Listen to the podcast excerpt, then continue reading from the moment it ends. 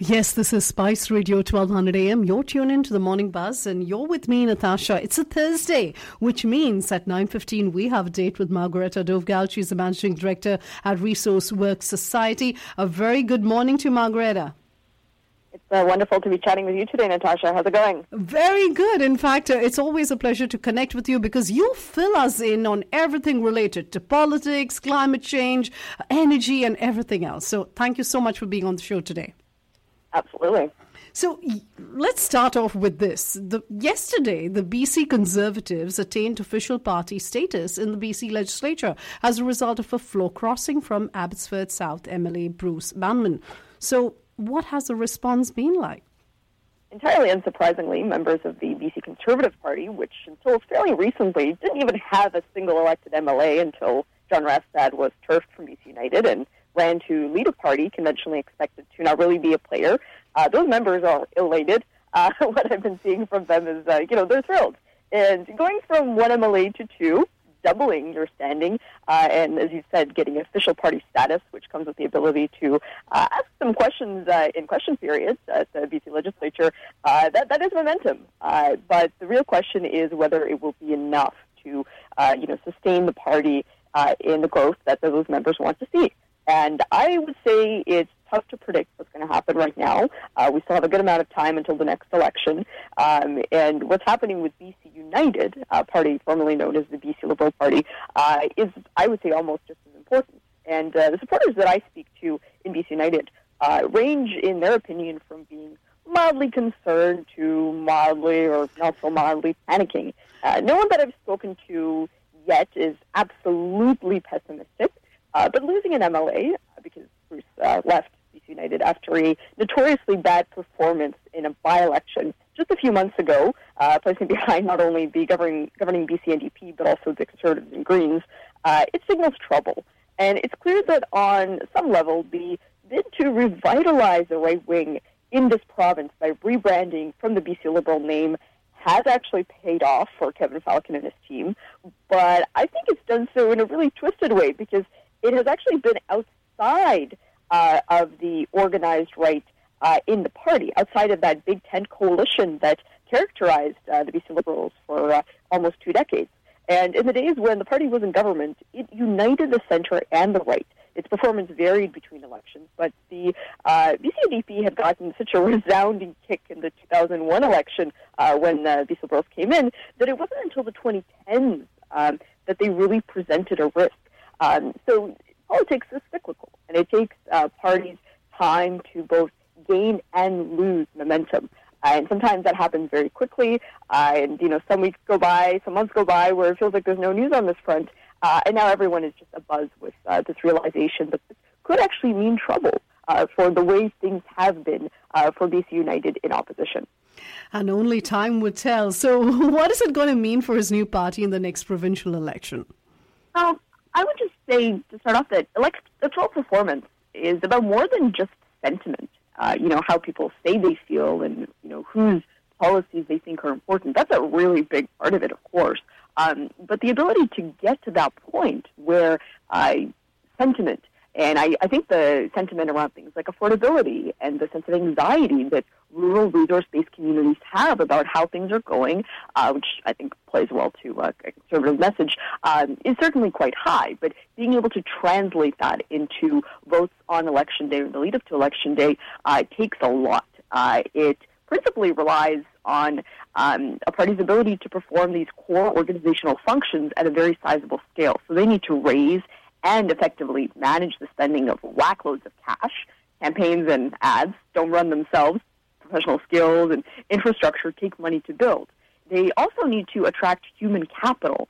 And that could even, be on the money side too, people who are willing to go out there and fundraise for them, people who are willing to spend money with the party up to the limit, of course, and, ask their friends who are willing to invest to get in there. But the way that most people look at it, it's candidates and organizers. And yes, you could do a lot with new faces and new names, but you do need people who are experienced, they are recognized, and they bring that reputation. And to attract high-caliber humans, a party needs a vision, a sense of purpose, and achievability And they also need to deliver the social capital and prestige value that's associated with spending time and energy on a worthwhile campaign. So it can sometimes be hard for an upstart party to do that. Whether they can field candidates in all or most ridings, I think it's still up to debate. But they might not even need to do that in order to have a strong showing that chips away support from B.C. United.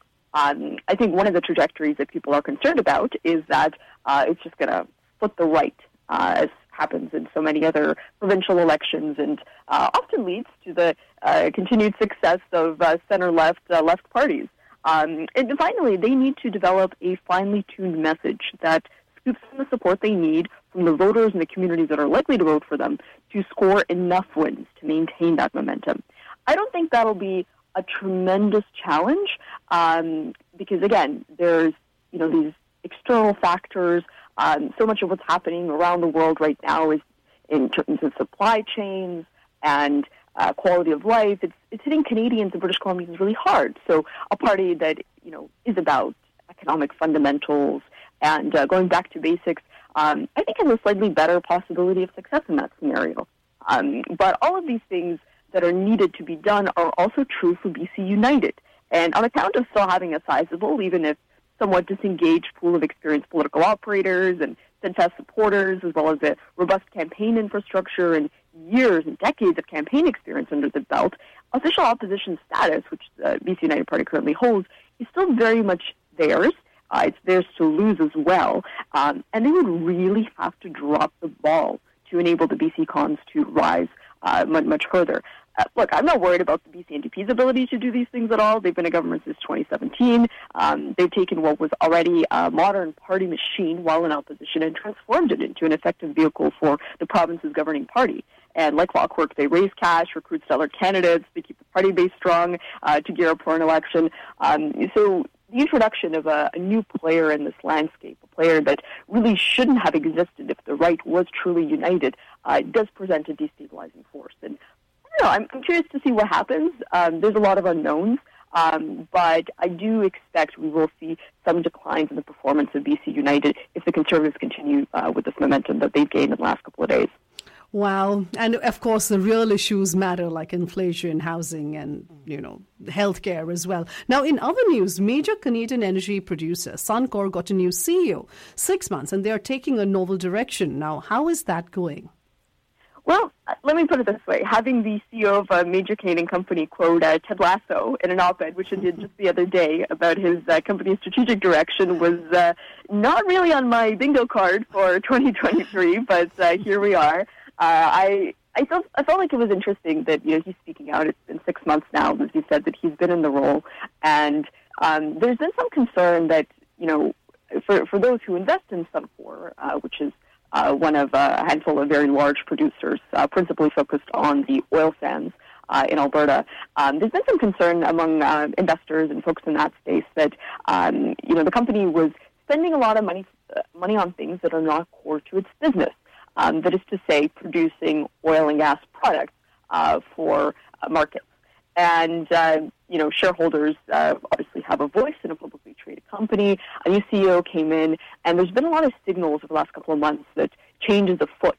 And, he's been talking a lot about this need for for the company to go back to its core fundamentals while still maintaining that progress on environmental performance and emissions reduction. It continues to be a part of the Pathways Alliance, which is a group of major oil sands producers who are committed to net zero by 2050 and all the technology that will be needed to produce oil and gas in that form.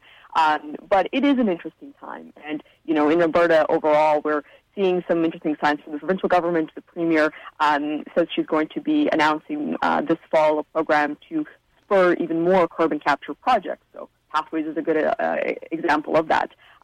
So change is afoot. The energy sector is in a time of transformation, but I think the raw human capital and the dedication and the highly skilled nature of that workforce and the leadership that you see there will enable it to stay competitive, but there's always policy challenges and global challenges too to contend with. Now, speaking of climate change, both the federal government and the BC provincial government have been working on a range of policies. Now, you often mention this idea that climate change has costs, but so does energy transition. Now, would you unpack that a bit more for us and explain what impact these measures are having? Yeah, we're definitely starting to see through really credible research that green policies that push us to abandon fossil fuels do have material costs. And let's also just be realistic here. Climate change is real. It's having real and growing impacts right here in BC and around the world. We know that the way that we develop our economies, fossil fuels, is driving this. Emissions are causing climate change, but we actually rely on fossil fuels and many other energy-intensive industries that just can't be, switched on a dime to not being emitting anymore to maintain this quality of life that we have in this global civilization that we live in. And we saw some research with respect to provincial policies that if proposed and current policies proceed as expected, British Columbia families could see an $11,000 annual reduction in their average household earnings. So that's a really big price to pay. We're hearing that the annual cost climate change to Canada is about $35 billion a year, or is expected to be pretty soon. We heard in research released by energy industry groups that the cost of killing Canada's oil and gas sector could cost the economy $55 billion a year. We're not exclusively responsible for the climate change that we are experiencing here in Canada. We pay the price for it. We're responsible for, under 2% of the emissions that actually cause climate change. So I think it's important to have perspective here and ensure that we are putting pressure on our highly emitting industries, but we are doing so in a way that is pragmatic and enables us to maintain a high quality of life and to maintain that political goodwill from the public that will allow us to act on climate change effectively without completely throwing the baby out with the bathwater. Interesting. Now, one last topic I wanted to dive into. Glenn Clark, former BC Premier, departed from the Patterson Group earlier this year, leaving some people asking, what's next for him? Tell us about that. Well, just super briefly, because I know we're running out of time here. He has joined the board of Tersa Earth Innovations. Full disclosure, I'm a co-founder of that company, but I'm really excited because the team at Tersa is developing technologies to remediate mining wastewater. And mining is an industry as our world transitions into new ways of producing and consuming power that we're going to need much more of. That increase in mining has increased environmental costs if we don't have the technology to treat it. Applying bioengineered bacteria to fix the problem is what Tersa is trying to do. So this is a really positive step for Tersa. I'm excited that Glenn is joining the team and all the expertise and networks that he brings. And it's positive news overall for innovation in mining in this province. There's many players out there right now who want to offer solutions to the world. We have the ability to offer products and commodities that the world needs.